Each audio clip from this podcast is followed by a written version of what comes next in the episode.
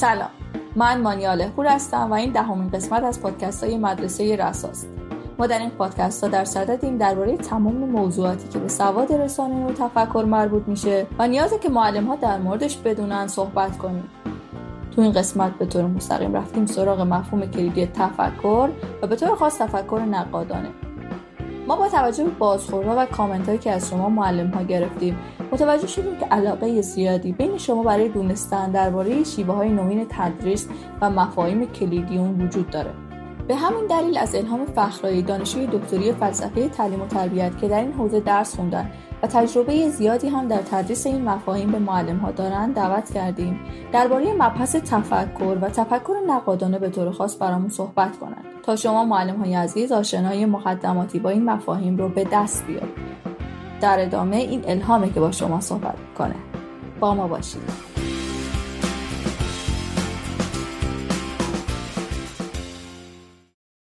در این پادکست می‌خوایم درباره مهارت‌های تفکر در مدرسه و برای معلم صحبت کنیم. همه ما به طور عادی و در زندگی روزمره فکر می‌کنیم. مثلا امروز چه غذایی بخوریم، چه لباسی بپوشیم، از چه مسیری به محل کار بریم یا برای سفر به فلان نقطه به چه چیزهایی نیاز داریم. اینجور تصمیم گیری ها اونقدر تکرار و عادی شدن که ما معمولا وقت چندانی و صرف اونها نمی کنیم و با این حال از انتخابمون راضی هستیم. اما تصمیم های دیگه ای هستن که نیازمند داوری و بررسی دقیق تری و برای همه ما پیش اومده که از نتیجهش ناراضی بودیم و حتی قافل گیر شدیم. این جمله ها برای شما آشنا نیست؟ اینکه نمی‌دونم چرا چنین فکری کردم. نباید چنین تصمیمی می‌گرفتم. نباید به این پیشنهاد نمی گفتم. اصلا چرا با فلانی به سفر رفتم؟ من اشتباه کردم که به این شخص رأی دادم. باید این رژیم رو زودتر شروع می کردم. یا نباید سر فلانی داد می زدم. و الاخر. خب وقتی از مهارت های تفکر صحبت می کنیم منظور سطح بالاتری از تفکره که نیاز به آموزش داره. مهارت های تفکر به معنای خاص به شخص این امکان رو میده که هر گونه اطلاعاتی رو که دریافت می‌کنه نقادی بکنه بتونه اطلاعات جدیدتری تولید بکنه و حتی داده هایی رو که داره به شکل جدیدی بازآفرینی و باز تولید بکنه. اما وقتی از آموزش مهارت های تفکر حرف می‌زنیم به این معنا نیست که این مهارت ها برای موقعیت های خاص و یا اشخاص خاص کاربرد داره. مثلا قرار نیست که فقط دانشمندان، ریاضیدان ها، فیلسوف ها و افراد خاص از این مهارت ها استفاده بکنند. بلکه همونطور که توی مثال ها دیدیم همه ما در زندگی روزمره به این مهارت های تفکر نیاز داریم و قطعا در موقعیت های خاص و پیچیده بیشتر هم اهمیت پیدا می‌کنن. خب هر چقدر ما بتونیم تمرین بیشتری داشته باشیم و آگاهانه این تمرین رو انجام بدیم خردمندی و تفکر به منش ما تبدیل میشه. درست مثل ورزشکاری که وقتی تمرین بیشتری می‌کنه عضلات قوی تری داره ما هم هرچه تمرین بیشتری بکنیم تفکر در ما درونی تر میشه و کمتر دچار هیجان زدگی و رفتارهای غیر اقلانی میشیم. می‌دونید چرا از واژه دچار استفاده می‌کنم؟ چون این نوع رفتار کردن درست مثل یک ویروس یا بیماری کارکردهای اقلانی ذهن ما رو دچار اختلال می‌کنه. حالا جامعه را در نظر بگیرید که خردمندی، تفکر و پیامدهاش مثل تفکر نقادانه، تفکر خلاق، خود اصلاحی، تفکر اخلاقی و غیره در اون فراگیر و به منش جمعی تبدیل شده باشه. می‌تونید حدس بزنید که چنین جامعه ای در مقایسه با نمونه هیجان زده و غیر اقلانی تا چه اندازه متفاوت عمل می‌کنه و در مسیر رشد قرار داره. جامعه غیر اقلانی یعنی جامعه که در اون کودکان و نوجوانان به عنوان سرمایه های انسانی و ملی به مهارت های تفکر مجهز نشدن و همینطور بزرگترها. و معلم ها و نظام آموزشی برای چنین هدفی نه آموزش دیدن و نه برنامه ریزی شدن.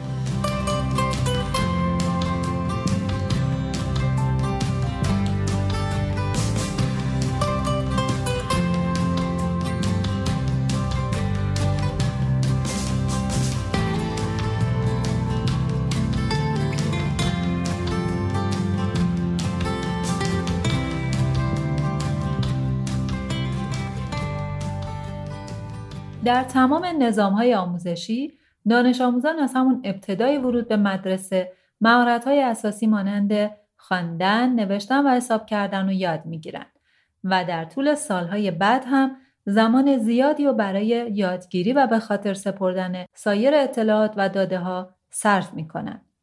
اما نتیجه تحقیقات نشون میده که صرف یادگیری این مهارت ها و دریافت گسترده و مستمر اطلاعات در طول سالهای تحصیلی به مهارت تفکر منتهی نمیشه. همچنان که دانش آموزان و دانش آموخته های بزرگسال زیادی رو می‌بینیم که فاقد مهارت های تفکر به معنای خاص اون هستند. در مقابل در رویکردهای نوین آموزش تفکر و مهارت های مرتبط با اون از معلفه های اساسی نظام آموزشی در جوامع توسعه یافته محسوب میشه. شما هم حتما فهرست مهارت های مورد نیاز آینده رو که هر ساله از طرف نهادهای معتبر جهانی اعلام میشه دیدید. مهارت های تفکر پای ثابت این فهرست هاست و به عنوان چشماندازی برای نهادهای آموزشی اهمیت داره.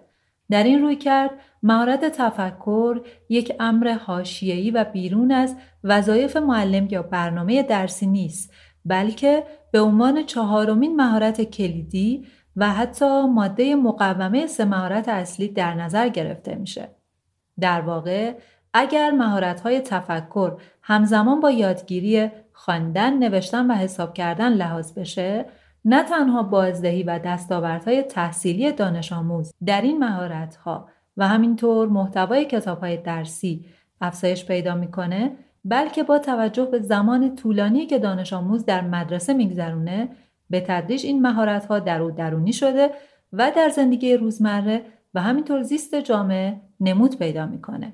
به این ترتیب ما با جامعه ای اقلانی طرف خواهیم بود. درست به همین دلیل مهارت های تفکر امروزه در برنامه های درسی روز دنیا گنجونده میشه و معلم موظف پیاده سازی و بکارگیری اون در تمام دروسه. در برخی کشورها واحدهای درسی خاص و متمرکزی با همین هدف پیش بینی میشه.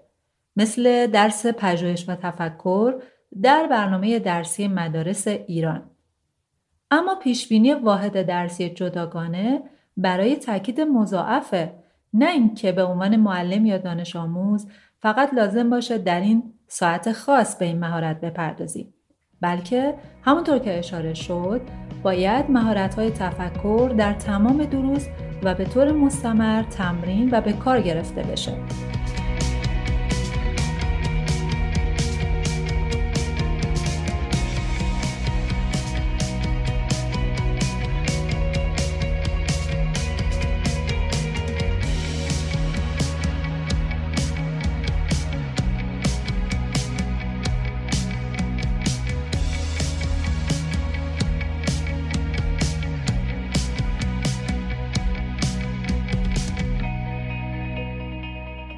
حالا فرض بگیریم ما به عنوان معلم اهمیت مهارت‌های تفکر رو درک کردیم و تصمیم داریم اون رو در شیوه تدریس به کار بگیریم.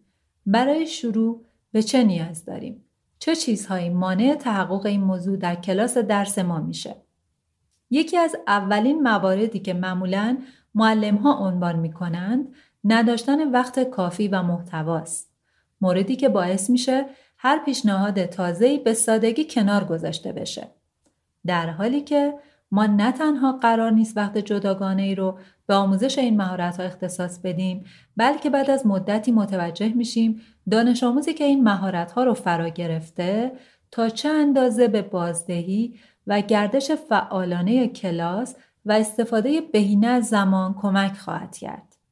حتی اینکه متن کتاب درسی لزوما برای پوشش دادن مهارت‌های تفکر طراحی نشده نمی‌تونه مانع آموزش باشه چرا که شیوه تدریس و مواجهه ما با متون درسی، دانش آموز و حتی نوع تکلیفی که در کلاس تعیین می‌کنیم همه از مهمترین و اولین ابزارهای آموزش مهارت تفکره. همینطور گاهی معلم علیرغم اینکه اهمیت موضوع رو درک کرده و تمایل داره که به مهارت‌های تفکر توجه کنه اما دانش و مهارت لازم رو نداره. بنابراین اولین قدم در این زمینه اینه که آموزش های لازم رو دریافت کنیم. خبر خوب این که وقتی معلم آموزش رو دریافت کرد بارها و بارها این فرصت طلایی رو داره که در کلاس و همراه با دانش آموزان تمرین کنه و اینجاست که ضرورت یکی از مهمترین لوازم پیاده سازی مهارت تفکر در کلاس مطرح میشه یعنی اداره کلاس به شیوه دموکراتیک به عبارت دیگه وقتی من معلم قصد دارم این مهارت ها رو به دانش آموز منتقل و در کلاس پیاده کنم نیاز دارم کلاس رو هم به گونه متفاوتی اداره کنم. اداره کلاس به شیوه دموکراتیک یکی از لوازم آموزش مهارت های تفکر در کلاس درسه. یعنی برای آموزش این مهارت ها در مدرسه و در کلاس به یک ساختار اجتماعی برابر نیاز داریم. کلاسی رو فرض کنید که معلم واقعا تمایل داره دانش آموزان متفکری تربیت کنه. اما در عمل به اونها اجازه چالش در محتوای درسی، تکالیف یا گفته های خودش رو نمیده. معلم تصمیم گیرنده اول و آخره و دانش آموز صرفاً شنونده و عامل دستورهای معلمه. در این کلاس آموزگار و حضورش شرایط رو کنترل و تنظیم می‌کنه. درست به همین دلیل کافی معلم در کلاس نباشه یا به تعبیر سرش رو برگردونه تا کنترل کلاس از دستش خارج بشه و البته که دانش آموزان در اداره کلاس نقش فعال و خودخواسته ای ایفا نمی کنند.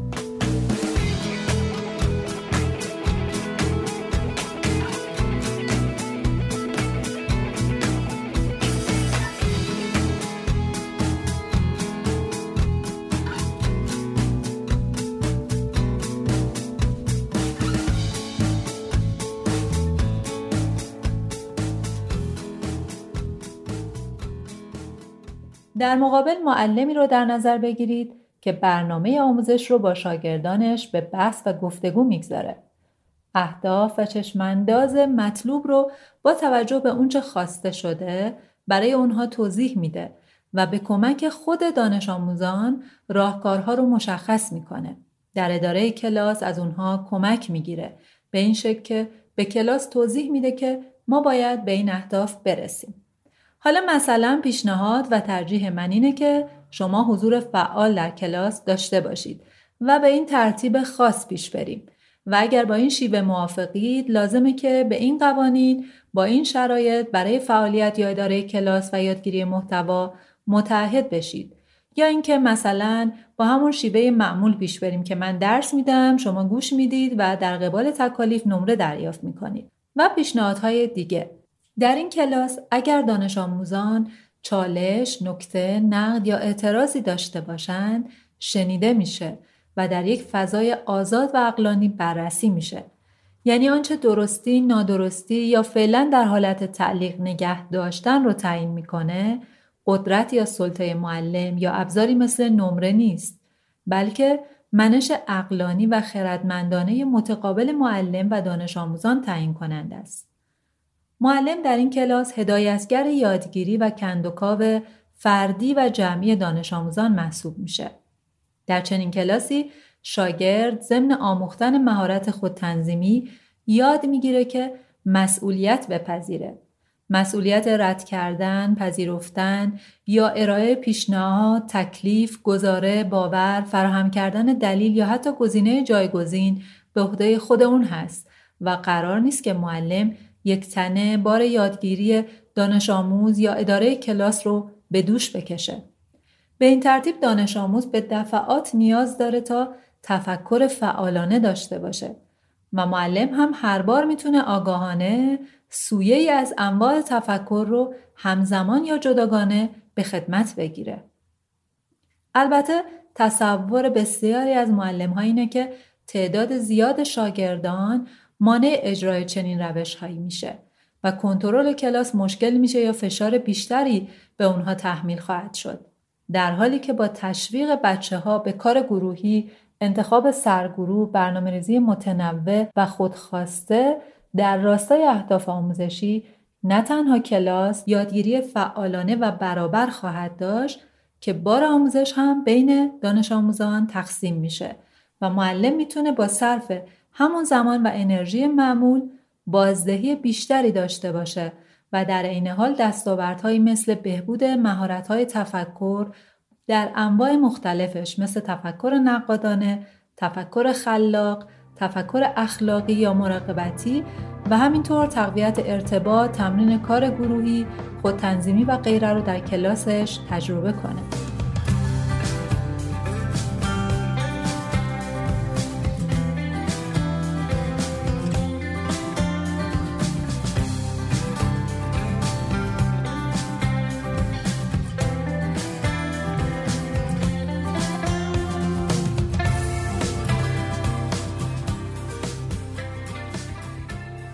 در این بخش می‌خوایم درباره انواع تفکر صحبت بکنیم.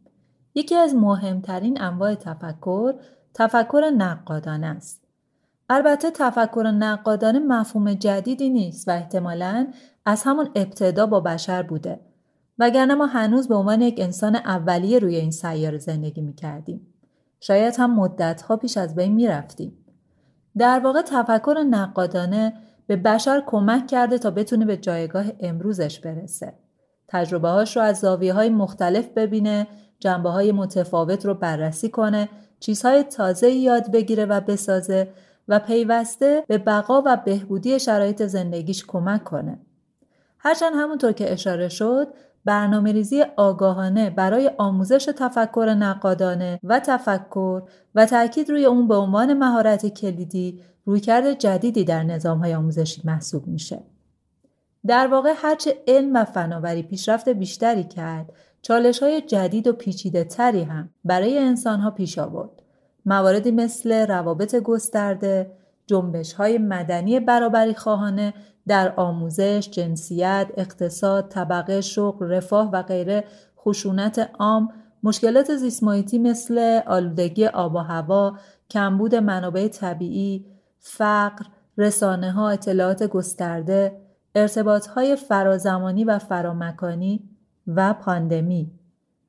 اگر اینها را با دوران گذشته مقایسه بکنید، دورانی که منابع طبیعی به وفور موجود بود، آلودگی هوا وجود نداشت، روابط بین فردی محدود به قبایل و تصمیم گیری متکی به رئیس قبیله بود یا جنگ ها و خشونت ها به شکل امروزی فراگیر نبود و نهایتا محدود به دو یا چند قبیله می‌شد و چیزی هم به نام پاندمی وجود نداشت. به نظر شما انسان در کدوم دوره به مهارت تفکر بیشتری نیاز داشته؟ در گذشته یا در دوران فعلی؟ می‌بینید که در دوران معاصر تقریبا هیچ موضوعی رو پیدا نمی کنیم که از سویه های متنوع و پیچیده‌ای برخوردار نباشه و دقیقا همین ویژگیه که نیاز به مهارت های تفکر و تفکر نقادانه رو به طور خاص مطرح می‌کنه. تفکر نقادانه در اینجا به معنای داوری و قضاوت درست و مبتنی بر معیاره یعنی به نحوی که بتونیم اون رو با دیگران به اشتراک بگذاریم بررسی کنیم و به طور مستدل روی اون توافق کنیم. تفکر نقادانه در چنین وضعیتی صرفا یک قضاوت شخصی یا سلیقه‌ای نیست که مثلا بگیم به نظر من اینطوری بهتره یا من دوست دارم اینطور باشه. بلکه تفکر بر مبنای معیارهای مشخصه معیارهایی که تابع عقل سلیم و جمعی هستند و ما می‌تونیم به کمک اونها بدون جانبداری و با کمترین خطا قضاوت کنیم. به خصوص انتخاب هایی که صرفا بین خوب و بد نیست بلکه نیازمند مقایسه های عمیقتر بین گزینه های خوب و بهتر یا بد و بدتره.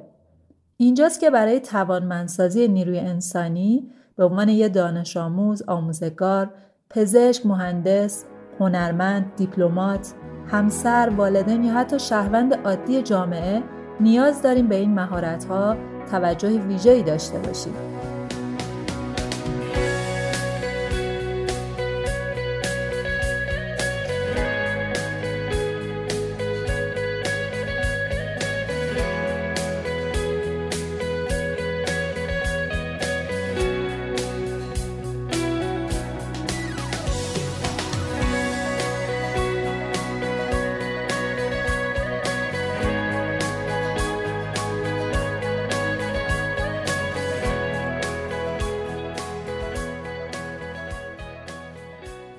با مفهوم تفکر نقادانه آشنا شدیم می‌خوایم درباره ابزارهای آموزش تفکر نقادانه در کلاس درس صحبت بکنیم. برای این منظور چند تا تکنیک رو با هم مرور می‌کنیم. اولین تکنیک کارت مقایسه است. در کتاب های درسی بخشی وجود داره به اسم نگاه کن و بگو و درست و نادرست.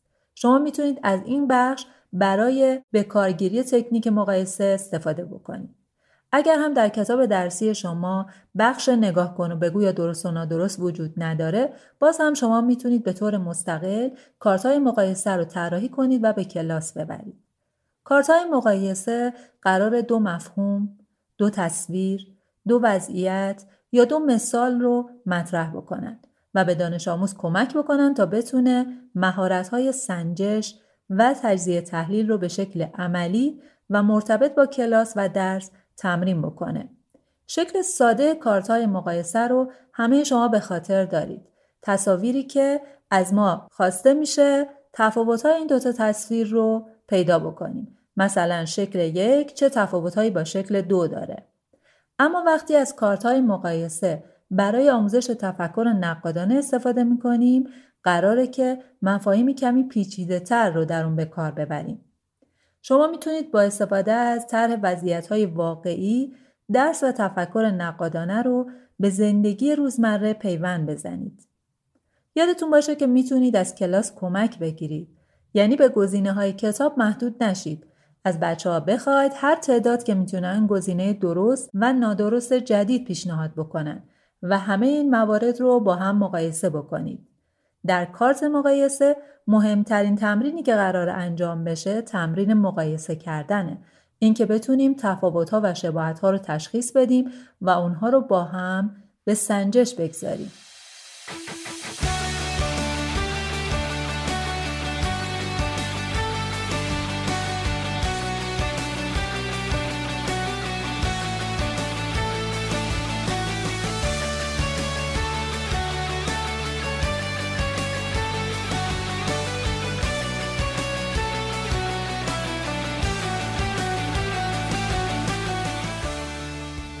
دومین تکنیکی که برای آموزش مهارت تفکر نقادانه در کلاس درس می‌تونیم استفاده بکنیم تکنیک گروه و سخنگو هست. برای اینکه این تکنیک رو در کلاس اجرا کنید لازمه که بچه ها رو گروه بندی بکنید. فرض می‌کنیم که کلاس شما چهل نفر دانش آموز داره. بچه ها رو به گروه های 8 نفره یا 5 نفره تقسیم کنید. به همه گروه ها کارت هایی رو بدید که روی اونها جمله هایی نوشته شده و اعضای گروه باید تصمیم بگیرن که آیا با محتوای این جمله موافقن یا مخالف. به بچه ها زمان بدید تا بتونن موضعشون رو انتخاب بکنن. خب حالا از بچه ها بخواید که به دو گروه تقسیم بشن. در یک طرف کلاس گروه مخالف قرار می‌گیره و در طرف دیگه کلاس گروه موافق. حالا به بچه ها زمان بدید تا اعضای هر گروه با هم صحبت بکنن. قراره که مثلا در گروه موافق وقتی افراد با هم گفتگو می‌کنن از دلایلشون برای اینکه چرا با این جمله ها موافقن صحبت بکنن یا در گروه مخالف به همین ترتیب. بعد از بچه ها بپرسید آیا کسی مایل گروهش رو عوض بکنه؟ و اگر کسی داوطلب بود ازش بخواید دلایلش رو بگه. مهمه که چرا تصمیم گرفته که نظرش رو عوض بکنه. در پایان از هر گروه یک سخنگو انتخاب بکنید. تا نظرات گروه خودش رو توضیح بده. در تکنیک گروه و سخنگو ما قراره که به بچه ها یاد بدیم نظرات مخالف و مختلف رو بشنوند و اونها رو بررسی بکنند. یاد بگیرن که این احتمال وجود داره که در بررسی نظر کسی تغییر بکنه و بتونه نظرات بیشتری رو بشنوه یا باهاش آشنا بشه. قراره که در تکنیک گروه و سخنگو تمرین شنیدن و بررسی کردن و همینطور احترام به نظر مخالف و تعامل سالم رو تمرین می‌کنن.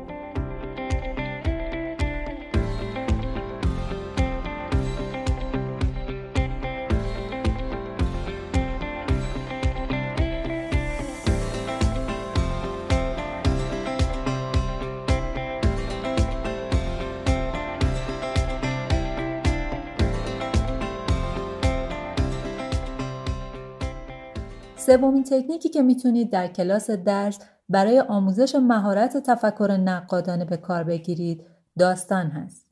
شما می‌تونید متناسب با مفاهیمی که درس می‌دید کتاب داستانی انتخاب کنید و به عنوان فعالیت به کلاس درس ببرید.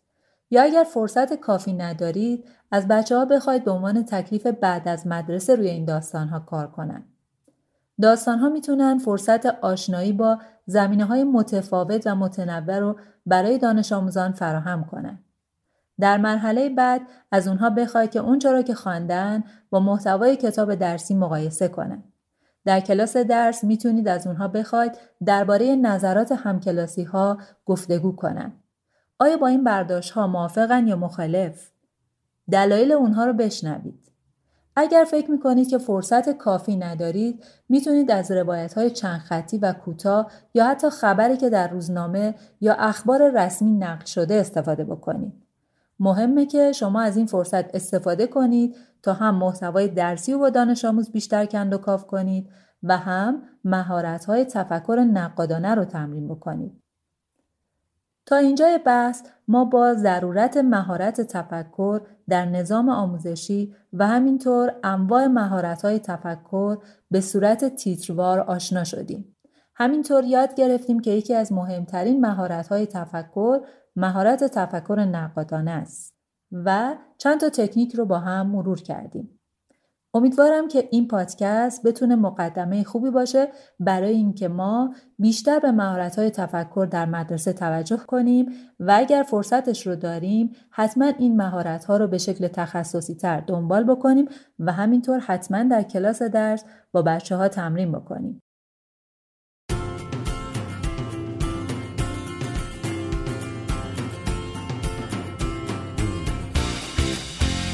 امیدواریم که اطلاعات و مفاهیمی که مطرح شد براتون مفید بوده باشه و شما رو نسبت به بحث تفکر و یادگیری کنجکاو و پیگیرتر کرده باشه.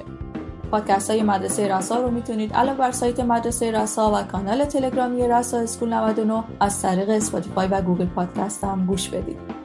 لازم یادآوری کنیم مدرسه رسا یک مدرسه آنلاین در حوزه سواد رسانه‌ای. همچنین جایی که معلم ها می‌تونن اولین شبکه اجتماعی خودشون رو داشته باشن. یعنی می‌تونن برن تو سایت ثبت نام کنن انجمن گروه درست کنن و page خودشون رو داشته باشن. می‌تونن معلم های دیگر رو پیدا کنند ارتباط بگیرن و شبکه سازی کنن. و community باشن که خاص معلم هاست. شما هم می‌تونید برید تو سایت rasaschool.org ثبت نام کنید و از مزایای این شبکه اجتماعی بهره ببرید. خوب و سلامت باشید و خدا نگهدار.